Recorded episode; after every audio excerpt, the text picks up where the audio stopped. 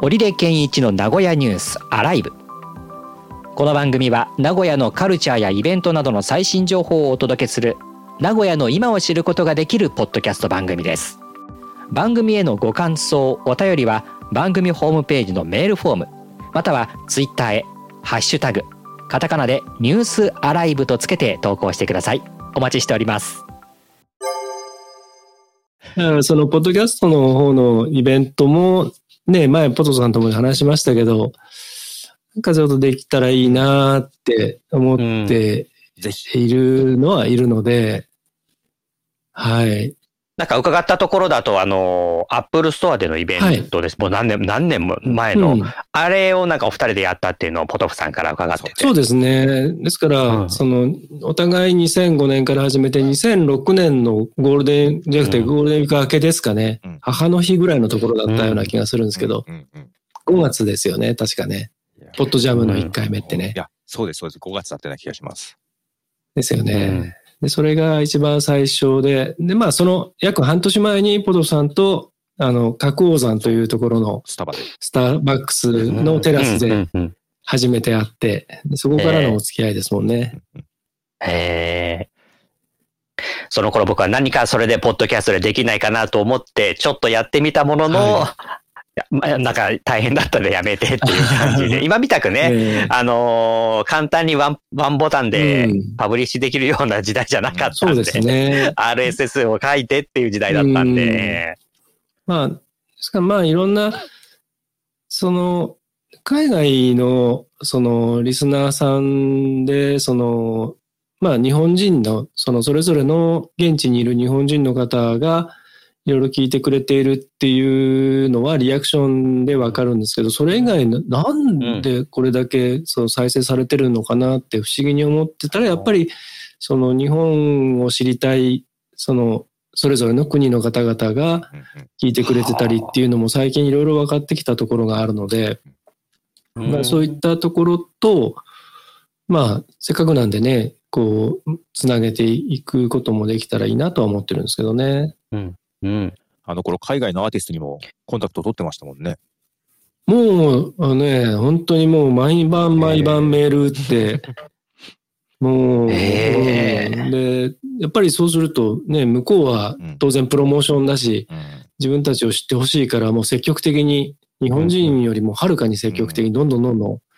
ね、食い気味できましたもんね。えー、アップル、アップルストアのイベントにもね、グッズとか シーディー とか送って。えー来てくれたりとか、はい、へー、結局来場者のさんばいぐらいの シーディー が集まっちゃったんで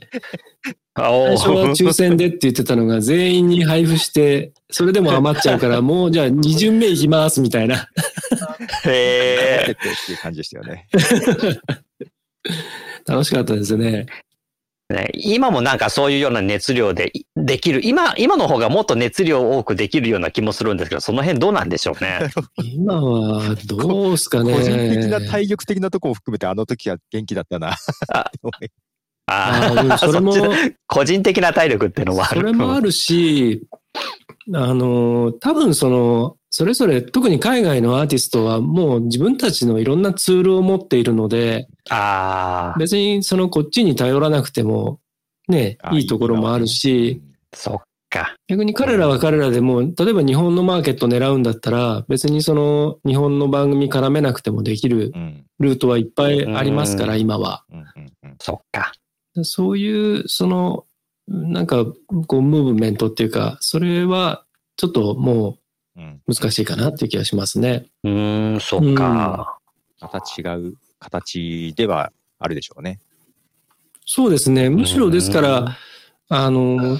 その、もっと、その、音楽と、こう、僕らは、僕もポトフさんも音楽が好きだったし、音楽を紹介する番組の中で紹介をしていたので、その音楽とポッドキャストっていう切り口で、アップルストアを巻き込んでいったんですけど、うん、ちょうどアップルもそういう方向を目指していたので、ただ、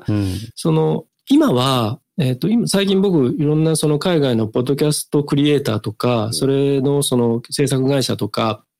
あの、ところの人たちと話す機会がいろいろあって、で、聞くと、もう、ポッドキャストならポッドキャストでつながっていくっていう方がもう明確なんですよね。ただ例えば企業のポッドキャスト番組を制作する会社っていうのが、まあ、ベンチャーも含めて結構あって、その代表の方とこの前話したんですけど、結構なね料金取ってるんですよ。ざけんなよみたいなまあまあまあ取ってるのに絡んでるからあんまり言えないけど取ります結構取りますよね、はい。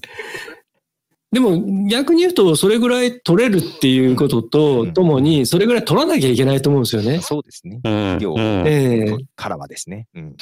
そうですね、うん、だからそのやっぱり残るものじゃないですか、うん、ファイルを作ってそれをね配信、その放送みたいにバーって流れたらなくなっちゃうものじゃないので、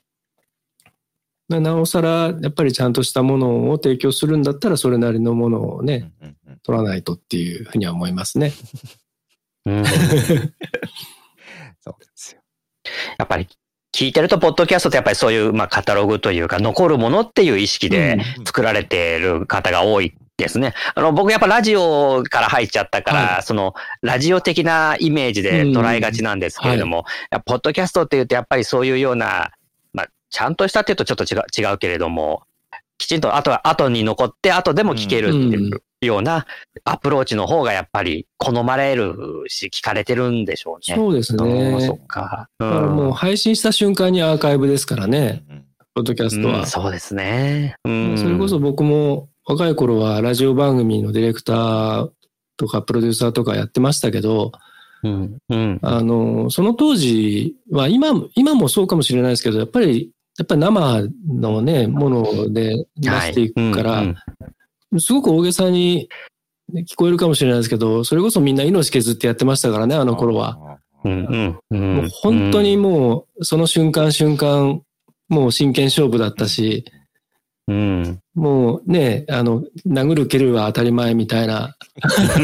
シーエムいっ 個飛ばしたもんなら飛ばそうもんならもう現場でもう袋叩きみたいなねそれはそれはやられるそのくらい、ね、すごい状況がありましたからね、うん、イヤモニとインカムともう一個そのヘッドホンディレクターから来るやつとみっつこうやってつけて生本番生公開生放送とかもう恐ろしい時代でしたからねいや今はね、うん、そういう意味ではちょっと楽になったというか、うん、そこまでじゃなくなったっていうかね、うん、ありますもんね。そうですね。名古屋もね、うん、ラジオがいろいろまた変わってきている中でそうですねはい、はいえー、まああんまり僕はあれですけど。あ、そう、僕あの、エフエムアイワン でニュースデスクやった時に、はい、幸田さんとは、ええ、あのー、あれ、一緒には多分ならなかったんですけど、はい、一応その中に幸田さんも入ってたっていう関係があって、ちょっと、なんかこう、つかず離れじゃないけども、ニアミスっていうか、はい、そういう感じで、あの、ええ、あれでして。そうですね、えー、ろくねんぐらいやってましたもんね、彼女もね、エフエムアイワン は。ねええー僕はだからその前からちょっといてっていうところでね、うんうん、やってたんですけど、そんな感じでしたね。僕もなんだかんだね、はい、エフエムアイワン は、一番最初に僕ね、その、プロモーションの方の関係で、初めて自分が担当した番組の番宣で、初めて、あの、電波で喋った、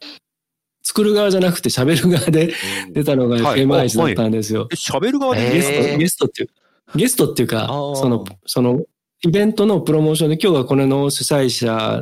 主催者っていうかそのあの責任者っていうかねそれで足立さんですみたいな感じで行ってだか